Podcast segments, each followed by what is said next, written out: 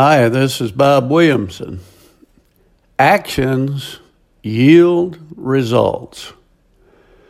When we act, it is followed by a result.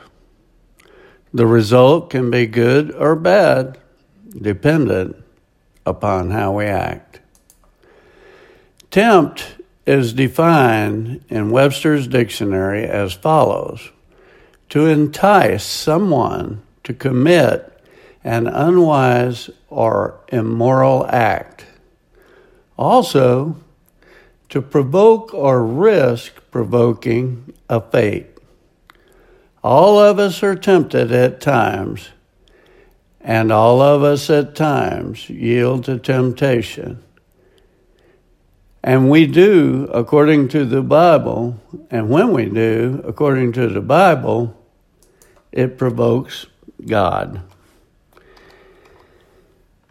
There are always consequences when someone is tempted to unwise or immoral acts and yields to it. Sometimes it's serious. For example, if you commit adultery, you could lose your wife or your life. At the very least, you will be tormented with a guilty conscience and will not find peace. Likewise, if you are tempted to go to a bar and get loaded and then drive home, even though you know that you've had too much to drink, you are provoking fate. Perhaps you will pile up your car and kill yourself, a loved one, or someone else. Or perhaps you'll get arrested for DUI and lose your license. Acts of righteousness that are wise and moral come from God. When you act upon following the advice of God via His Bible, you are blessed and prosper. So, in essence, we can suffer or we can prosper. Which do you prefer? Duh. The next time you are tempted to do something wrong, think about it in that context.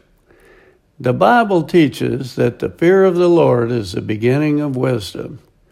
Fear of provoking God just might prevent you from making the biggest mistake of your life and receiving your just punishment for it. Incidentally, the Bible teaches that, that temptation comes from Satan, not from God. God allows it, but not beyond your capacity to overcome it. James 1:13 Blessed is the man who endures temptation, for when he has been approved he will receive the crown of life which the Lord has promised to those who love him. Let no one say when he is tempted, I am tempted by God. For God cannot be tempted by evil, nor does he himself tempt anyone.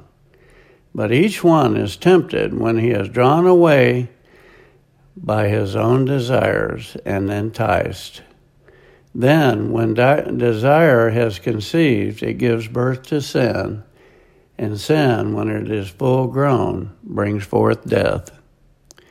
Every good gift and every perfect gift is from above and comes down from the Father of lights when with whom there is no variation or shadow of turning. This is Bob Williamson. Thanks for listening.